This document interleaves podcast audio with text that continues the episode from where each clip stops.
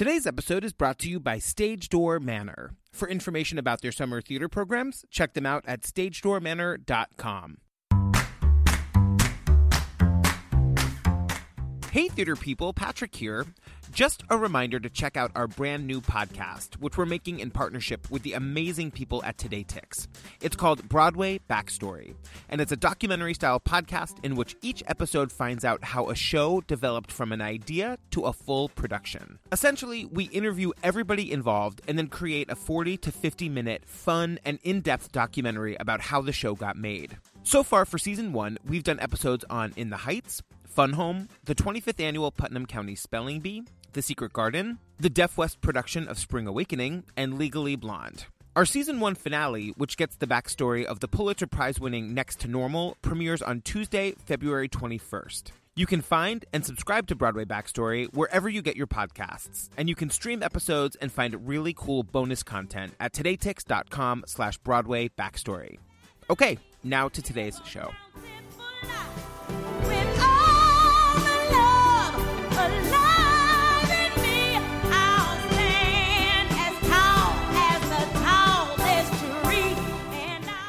Welcome to the Theater People podcast. I'm your host, Patrick Hinds.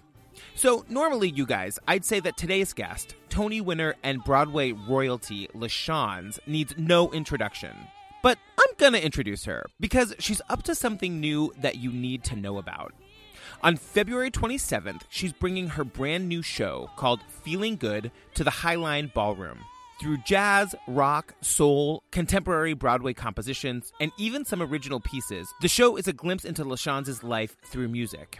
I was so excited to welcome her back to our podcast and to get to talk to her about her life and career in a way that we didn't get to the first time we had her on the show. So let's get to it.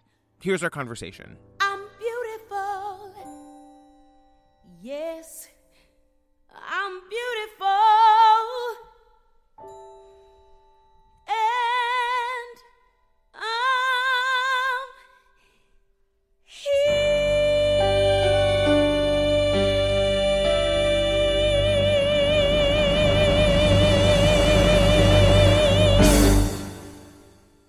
Hi, LaChanze. Hi, Patrick. How are you? I'm great. You know, I was just I was I'm going to tell our listeners that we had a little malfunction with my equipment, but now I get to be really close to you. Yes, we're very close. How are you doing? I'm doing great. Thank you. How are you? I'm doing really, really well. Thank you. I, so we have to start by talking about your show that you're putting together. Mm-hmm. But I wanted to say because your show is called Feeling Good, it's happening February 27th at the Highline. But I was thinking in reading about your show that it kind of talks a bit about it's kind of like about your life. Yes, it is. It's about my life. It's it's actually a journey uh, through my life through song with song. Yes. And I was thinking I don't know much about your life. So I was wondering if I could ask you some questions like about before you became the LaChanze that we know. Absolutely.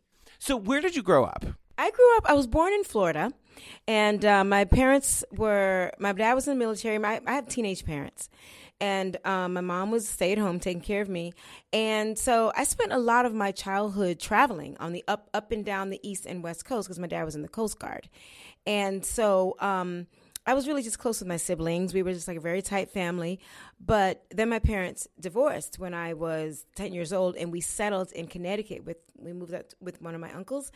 And that's when I got the buzz for Broadway and theater and fell in love with it and everything because I was so close to New York. But most of my childhood, I grew up in a very um sort of like Afrocentric kind of family. Like there were, you know, Pirates of the People parties in my house when I was a kid, and a lot of afros, a lot of soul music, you know. Wow. So I grew up with that kind of. And my parents were young, so there were parties a lot growing up. So I opened my show at that point in my life, sort of like a big party. Yeah. You know. How old were you at that point? Oh God, as far back as I can remember. I want to say started like seven, as far back as I can remember. And then, okay, so when you're a kid and you're LaChanze and you have this like ridiculous, like almost like unheard of kind of talent for a child, I'm imagining, what do you do? Do you remember identifying that you were like, I'm a different kind of actor and singer than these kids I'm doing like drama club with? And how do you um, foster that? Like, what do you do to sort of like start to study it at a young age? Well, my parents, my mom particularly, was aware of my talent from when I was even younger than I remember. She tells this great story about the only way she could keep me sleeping late was or, so that she actually wasn't me. The only way that she could sleep late in the morning without having to get up with a baby or a toddler is just by playing the records, like stacking up the 45s. Because she said if she would stack them up on the record player, they would drop and keep playing, and she would get some extra sleep. This is all in my, not my memoir, by the way. And so she, I would just sit there and hum and sing and just start singing to the to the songs over and over and over. And um, I think she gave me the bug even before I knew I had it. But she nurtured my my creative talent. She would put me in any kind of extracurricular activity in the community, whether it be um, a cultural arts center where I study dance in New Haven, or the drama, the local drama club for our church. I mean, just everything. And even when people came over, she would put me up on the coffee table and have me sing a song or something. Do you have brothers and sisters? I have seven brothers and sisters. Oh my god! And are any of them like you? I'm the eldest, so I have one brother who um, actually was a pretty famous jazz musician. He played with quite a few people. He played trombone. Wow. Yeah. I played trombone. You did. I love a trombone. I do. When I was in high school, I played trombone until I think I was a sophomore in high school, and then I was like, literally, I was like, this thing is too heavy.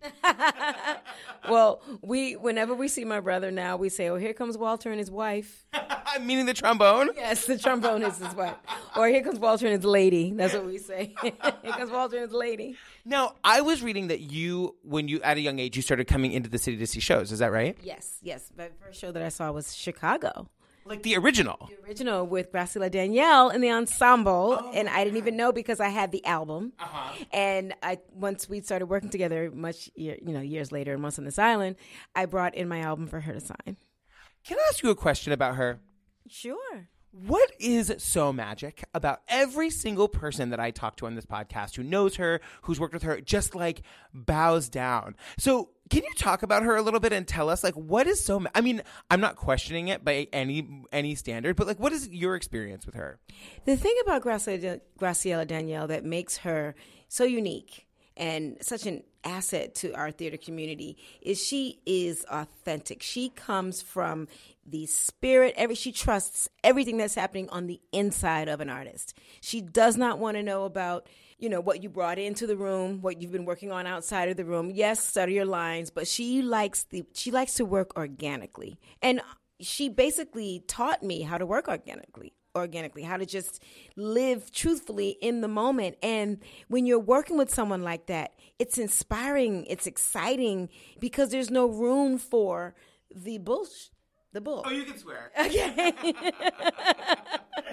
There's a room for the bullshit.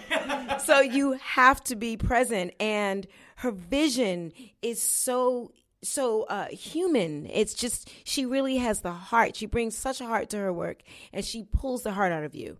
And I just love working with her and I hope I get to work with her again. Yeah. What was it like at that time? Like, what other shows did you see? What other shows stuck with you in your like formative years when you were coming in? Let's see, Chicago was my first, and then I saw the, and then I saw, um, no, The Wiz was first, and then I saw The Wiz. I saw Chicago. I saw um, Evita. Now let me tell you about Evita. Okay, Like the Patti LuPone Evita? let me tell you something about Evita. I was a little bit older, but I wanted to be Evita. And if there's a producer out there who wants to do a production with me as Evita, I just want you to know Eva Perón is sitting right here. Okay, This is this is this is genius. would love to play that part. That's the dream role for me. I am I have chills all over my body. Me and every gay listening to this have chills all over our bodies. I want to do. Yeah. Um, you studied though. You didn't just like come right to New York. You went you went and like went to college, right? What made you decide to do that versus just coming here and going for it? Well, I went to two colleges. I started at a HBCU. Do you know what that is? a historically black college. HBCU, yes. College and universities. They are universities that were designed, and they still exist. They're all over the world. Spelman is one. Um, Howard University is one. Morehouse is another. They're all over the country. I went to Morgan State University because I grew up um, sort of, like I said, all over the place, and I wanted to go to a school where I could learn about my culture. And it was very important to me at that time to learn about black history, black culture, black arts, black everything. So I went to that university for two years, but I the drama department, I was the star of it. And I had just come to college. So I didn't, I knew that I needed to go someplace else where I would be challenged more. So I tra- transferred out of Morgan. While I love Morgan State University, had some great firsts there, and I'll leave it to that. but um, it was great. I love everyone there. I had a great time. I transferred to the University of the Arts in Philadelphia. And that's where I ended up and where I really learned about the voice and training my acting skills and my dancing. But I went, I was there as a dance major, believe it or not, a theater dance major. And you made your Broadway debut in a dance role, right? Yes, that's how I started as a theater dancer. And your show. Now, I was trying to read the chronology of this. The the show that you made your debut in. It started not in New York, right? It started somewhere and came here. It was my summer job that went to Broadway. It was at uh, it was Atlantic City used to have these shows at the Tropicana Hotel. And it was a summer job that I had. It was in a show called Uptown It's Hot. I was third girl from the left. I was tap dancing. I was it was so crazy. We had one scene where the show opened. We were in silhouette uh, on top of a 40 foot high slide and we would stand up there and slide down 40 feet to the stage tapping.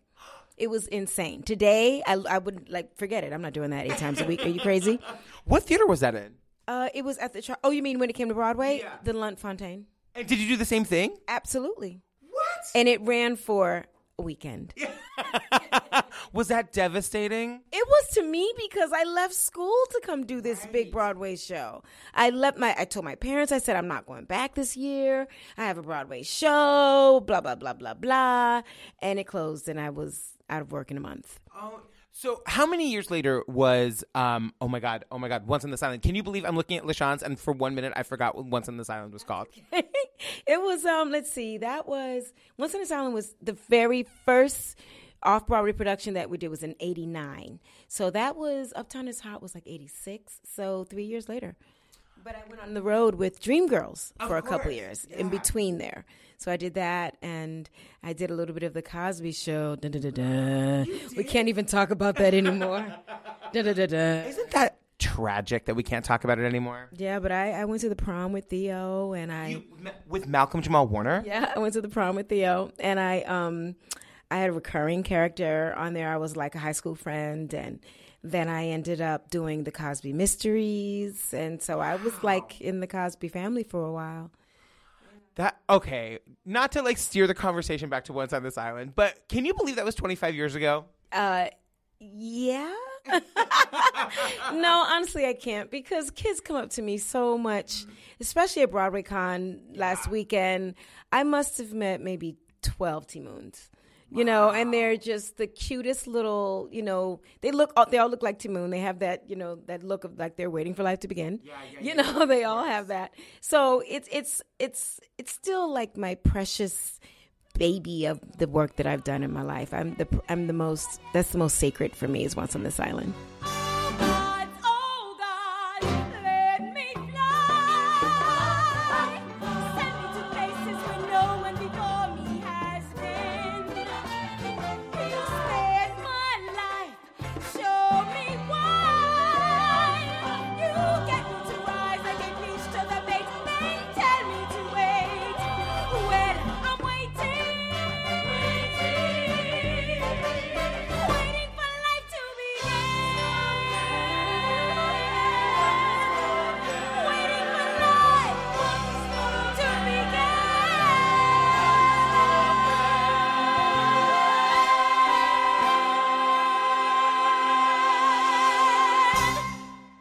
Will you tell me because I don't know a lot about it, but it's something that people talk about all the time is Bubbly Black Girl.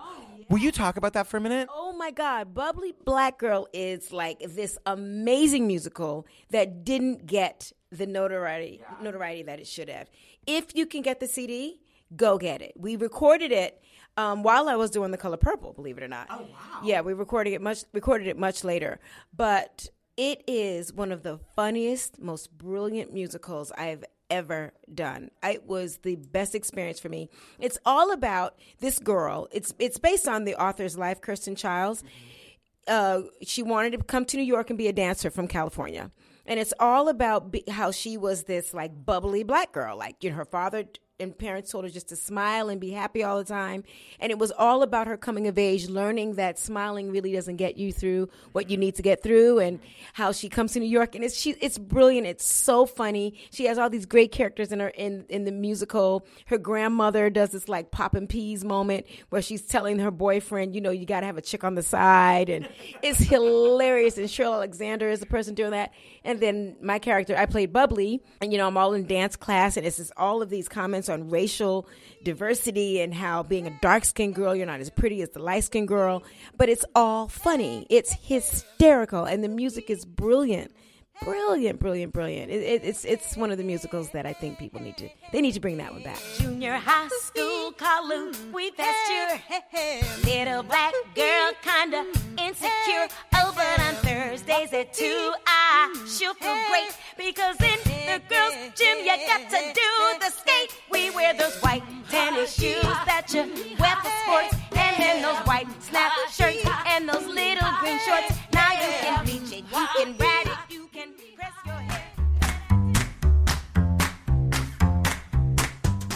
you wake up humming Hamilton and singing Sondheim? Do you dream of a place where there are Shakespeare flash mobs, Happy Birthday is sung in harmony, and surprise Broadway guests fill your world? At Stage Door Manor, kids from every state and six continents spend their summer totally immersed in the magic of theater. I'm sure almost all of you know Stage Door Manor, the inspiration for Todd Graff's movie Camp and Mickey Rapkin's book Theater Geek. But did you know that you've seen plenty of their alums on stage, screen, and behind the scenes? For example, Natalie Portman, Mandy Moore, Zach Braff, Robert Downey Jr., Shawn Levy, and Jeanine Tesori all spent their summers in the Catskill Mountains of New York. Stage Door Manor produces an unbelievable 42 full scale shows in eight on campus theaters, and there are more than 100 classes at beginning and advanced levels. Everything from playwriting to stage combat. If it's theater, they do it. Stage door premieres include original stage versions of Rent, Avenue Q, Andrew Lippa's The Wild Party, Woman in White, and High School Musical. Stage Door welcomes kids ages 10 to 18, and there are no auditions for admissions. They accept all levels of experience and talent and find roles for students in shows where everyone can have his or her own moment in the spotlight. Worth magazine named Stage Door among the top 10 summer programs in the world, and it's been called the Hollywood High of summer camps by Playbill. No wonder sessions fill up quickly. Spots are almost gone for the summer, so hurry and go online to stagedoormanor.com for more info. Okay, back to the show. Okay, your show. Okay. So I, this was your your night, your evening of music was sort of inspired by your writing of your memoir. Yes, yes, I'm working on a, a memoir right now. Actually, I've been flirting with this with the idea of doing a one woman show about my life for a few years now. And this concert, it was originally just like a cabaret that I did down at Joe's Pub. And then it evolved a bit, and I did. Uh, I was asked to bring it down to Kennedy Center, so I did a full scale evening of music at Kennedy Center. But I didn't weave in. I, I had like sort of sprinkled my life story in here and there a little bit to sort of inspire moments, certain songs. But this time, I'm taking the entire journey um, t- through music based on my life. Every moment will be something relating to a specific period in my life, or an episode in my life, or a journey, a moment that I, some great, some not so great. Um, but really taking the audience on the ride because I think at this point in my life, I have what I know so far might be inspiring to others, and and it's definitely been um, inspiring to me. So. When you were putting together your memoir and your show, was were there any memories that surprised you that were so prevalent in your brain about your life? Yes, I mean it's fascinating that you ask me that because I, I when when you're right as writers, as some writers out there, you may know things come up that you're not thinking about when you're writing, and um, I had this one. You want me to share one of them? Okay, I had this one memory of being a very small child. I think I must have been three, and I sucked my thumb as a kid. Okay, so I sucked my thumb and I would rub things that were very soft. Like that was my fixation. So if it was very soft, it's to. And I had a memory of sitting on a bus with my mother, and there was this elderly white gentleman sitting next to me, and he had the longest earlobes. And I remember like rubbing his earlobes, and my mother like smacking my hands away, saying, "Stop! Don't do that." And the gentleman said, "No, let her do it. Let her do it." And for some reason, that just that memory came to me as I was writing about living in New Bedford, Massachusetts with my mother, and I remember that bus ride. Now, did I read that you guys are writing some original songs for this? Yes, two original songs. Who wrote them? You? I wrote one, co-wrote with my record producer, Michael Olatuja. He's incredible bassist and composer. He's brilliant. He and I are writing one. And then I wrote something with a, a bit of a, a, a blues um, with Raul Midon. Actually, I have to give him the credit because I basically just wrote all the text and I said, this is what I want it to be about and this is what it should sound like in terms of like it should be a blues. And I just gave him all the material and he basically wrote the song. But it's it's hilarious and I cannot talk about it yet, but it is hilarious. It's it's a great moment in the show. So you're starting at the Highline on the 27th, and then you're touring. Is that right? I have a couple cities that I'm coming to in the spring, and then um, a couple that are already set up for next year. But a part of doing this right now is to show those markets that don't know me, because a lot of a lot of booking agents are coming, and if you booking agents want to come, you can all come. But How do they not know you? I take personal offense to that. I think they know my work as an actor and a theater performer, but as an independent artist doing a one woman show, they may not know that. So I'm bringing people into this so you can see if you like my show enough to bring it to your theater. Um, I have a couple more questions about your career, but first, is there anything else we need to know about your show? Uh, it's a Monday night, 8 o'clock. So, all of you folks who aren't working on that Monday night, you can come down and check it out. And I would love some feedback. How do you want the feedback? You can tweet me, you can um, Instagram me, or but tweet to me, or you know, inbox me, whatever. I just want some feedback. Perfect. With and my director Tamara Tunie, who is brilliant. I don't know if you know. How, is she a TV actor? Yeah, she's uh, she's been working. 24. Yeah, 24. Um, SUV, uh, you know, Law and Order. Um, I think she's on Better Call Saul right now. She's a brilliant actor, but she's a very sensitive director as well. So she's directing this. Amazing. And my musical director is Marco Paguia, and he and I met on If Then. Um, did you see the revival of The Color Purple? I did. I did. Wow. How does that work when somebody like so you you know won your Tony Award for it, of course. Then they bring this revival back so quickly. How were you excited to, about that, or like what was your take on it coming back so fast?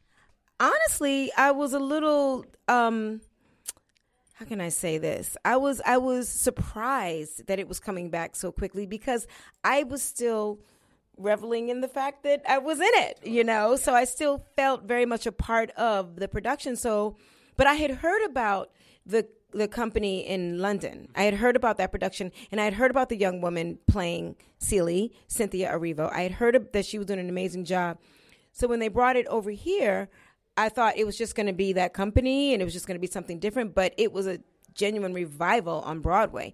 So um, I was a little taken by surprise, but I was happy that the show still had a life. Yeah. You know, um, but I did see it. I didn't see it when it first opened, but I saw it a little bit later because I was doing If Then on the West Coast. Oh, right. So when I when when I came back, I went to see it. Yeah. Yep, and I thought she I thought the performances were just incredible. I think Cynthia Erivo is very talented and and um uh, I can't I'm blanking on um the young woman who is in Orange is the New Black. Oh, Dan- uh, Danielle, that's right. Danielle was brilliant. I saw Danielle, and I saw Jennifer Hudson. Yeah. So I saw that very early on. I saw that. So I, you know, I enjoyed seeing it again. Um, seeing the reimagination, imagining of it. I um, I thought was interesting. But yeah, I'm happy that it had had another life. Can I ask you a question just about you being you? Sure. One of the one of my favorite people I've gotten to know over the course of like interviewing these different people for these podcasts is Montego Glover. And I know she understudied you in the in your company of the color purple, right? Is that right? um, I think she came in after I left. After you left. Yeah. Oh, okay. Well, I was going to ask you just about like when you're you and you're such a star and you're so like you have this pedigree of like all these shows that you've been in. People must be intimidated to meet you. Like you must be a lot of people's hero. And how do you handle that? What's so funny is once you do get to know me, you find out that I'm very silly and that I love to be this silly person backstage and I'm the I'm the one who um pra- plays the practical jokes. I'm the one that dances in the wing before you go on stage. I'm the one that's standing in the wing when you look off stage just trying to make you laugh. So That's not professional, LaShawn. so unprofessional. Don't ever do that. It's a horrible thing. Don't ever do that. But um, so you know, I, I try to make everyone as comfortable as possible when I get to know them, and I've been fortunate enough to have some very talented young women around me that are coming up and just brilliant and wonderful. And I tried. I, one thing I know about having had this career and working in so many shows with so many people is when you get to a certain place in your career, people do look up to you, and you have to set the tone. And um, the first thing I do when I'm in the company is make everyone as comfortable as possible. And like working with Adina, she's another one. She she and I bonded immediately on If Then. We've had, we we're still friends. We hang out a lot, but um, she's another one. We set the tone. We try to make everyone comfortable and let them know that th- we're just working. You know. I barely know who that is. okay. Well, I'm just kidding. just dark hair, She's like a belter. green at one time. Exactly. How is life post if then? You were with that show from the very beginning to the very end, right? You know, we're still really tight. It was such. I gotta say, Once on This Island's cast is is one of my favorite. Where I'm pretty tight with a lot of those cast members. But if then, that is one of the tightest companies I've ever been in. We we had the best time. I gotta tell you, everyone in that company, I'm still good friends with. Um, it was just a really good good time, and um, the work was good. It evolved a lot from when we first did it. You know, it was it turned into something completely different from when we first started. But in the end, it still is a brilliant musical, and um, I just loved work getting to know Adina and working with Anthony and James and Jen and Tamika and Mark, and I could just go on. And, love Tamika. yeah, Tamika's great. She's incredible. Um, last question. What advice do you have for young people starting out trying to make their way in this business? while you may be super talented and excited about being here in New York and very emotional about your journey, don't forget about the business. Can you expand on that? What do you mean? Make sure that you're being mindful of um, just the business aspect of it. Read, learn about when you're going into an audition. Read about the director. Get to know what the direct what he's done. Know the producers that you're working for. Compare salaries. Make sure you know what the role is worth. You can find out all of this information through your unions, through um, online information. Now, there's so many outlets now, but you are a product, you're a brand, and you have to be mindful of managing your business. It's very important to know that early on. I think what happens is people get out here in the world and they're so excited to be on stage. They don't save their money. They don't think about growing. They don't think about their future. They don't think about longevity. And in, and if you look at the careers that you admire the long the people have had careers because they've been monitoring their business as well. And you have to manage your life your career. Good manager. You got to be a good manager as well as a good performer. Can I just okay? Last, last, last question.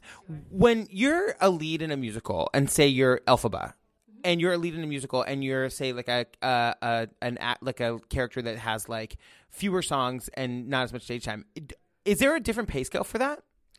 Uh, well, it depends. Um, it's it's it's it depends. It depends on what you're doing on stage. If you have like a breakout moment, and may say you're not on the stage the entire time, but you have a moment that's um like just a huge moment in the show, and everyone's waiting for that big moment, or it gets or and it gets a lot of attention. There are things that you can do, like you can get um, you can get writers that will pay you something separate from the base scale, you know, for that. You know, you can say, well, I am adding this to the show. I would like to be compensated for this particular uh, element that you may bring. Or, but these kinds of things you can learn about, but you just have to read and study and look and see what other people are doing. Because in all the information's out there, you can get it. So LaChanze, it's such an honor. Thank you for doing this. It's so nice to see you again. nice to see you too, Patrick. And good luck with your show. I'm going to come. Thank you. I can't wait to see you there. Okay, bye. Oh,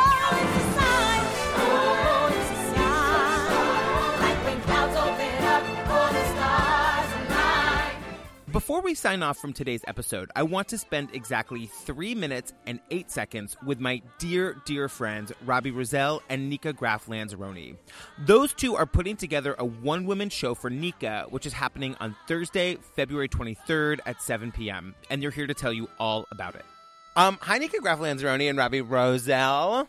Hi there. Hi. You guys are putting a show together. We sure are. We're making nice things. We're making nice things that hopefully will make you think nice things and laugh. Whose idea was this show? the idea to do a show at all was Robbie's, and I was like, I need a hook because I can't really do anything unless I have a hook. And then I sort of went away in my brain for a while and came back with the hook and was like, okay, I figured it out. Let's write a show. What's the hook? So the hook is it's called Hero Worship, um, and it is a, a large and varied celebration of the things and people that I love and am most inspired by, plus jokes. Um, Uh, so she she sent me uh, a, like a Google Doc because she lives in the Google Doc world. That was like a list of these are everything I love. It was uh, like a, a puke list, really, of anything that came out. And s- some things on there, I was like, yeah, there's no way to do this. Um, Cyd Charisse was on that list, and like, how do you do that at 54? But um, Victor Borge, who is a really brilliant comic and musician, is on that list, and we found a way to work him in relevant to what we do. Um, musical theater, her family, which I mean, talk to her about her family because she's theater royalty. So we've talked about this before. Uh, is this I feel like your li- I feel like your listeners um, are quite familiar with me talking about my family. Are they? So tell me a little bit about the show. Hero Worship. It's like the people that you love and adore. So does that range from celebrities to just like regular people that are in your life? yes. And how how are you paying tribute to them? Well, you'll have to come find out, won't you? Okay, fine. Give us I do it right? Did I do it right? Did I do the plugging thing right? give me one example of something that like a bit that you guys are working on. Well, yeah. So we're doing um, a great big family medley where we once and for all explain who everybody is and how they're related and how all of those people are related to me through the songs that they have sung on the Broadway stage. The Bridway. Um, and Robbie, as director and like co-conceiver, I guess, like, what's your role in all this? Um, I my favorite thing to do is say I want to hear. I want to make something fun with you.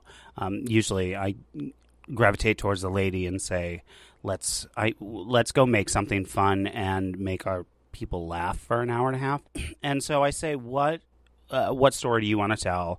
And then we roll up our sleeves and do it. And to insert jokes in that, I'm going to be writing jokes up until she walks on stage. Honestly, I'm going to turn to her two minutes before, like Bruce Vilanch, and say, "This just happened. Slip it in. Here's the joke." Uh, what are the like? What what types of like music are we going to be hearing? All types of music. I am even singing some show tunes. All right. Well, what are the dates? When when can the people come see you? It is Thursday, February 23rd at 7 p.m. That's the date. Love you guys. Get down into the stage. Yeah! Theater People is a product of Theater Podcast Productions and is produced by Mike Jensen and me, Patrick Hinds. I edited this episode. Special thanks again to our sponsor, Stage Door Manor. For more information about their summer theater programs, check them out at stagedoormanor.com. Special thanks to our Patreon associate producers, Robbie Rozelle, Ty Williams, and Cynthia Wallach. You can make your pledge at patreon.com and search for Theater People Podcast. Special thanks also to Steve Tipton, Eric Emch, Keith Allen Herzog, Ellen Marsh, and the staff at Oswald's. We'll be back next week with Dear Evan Hansen's Rachel Bay Jones. Until then, tell your friends about us. Let's get the theater community talking.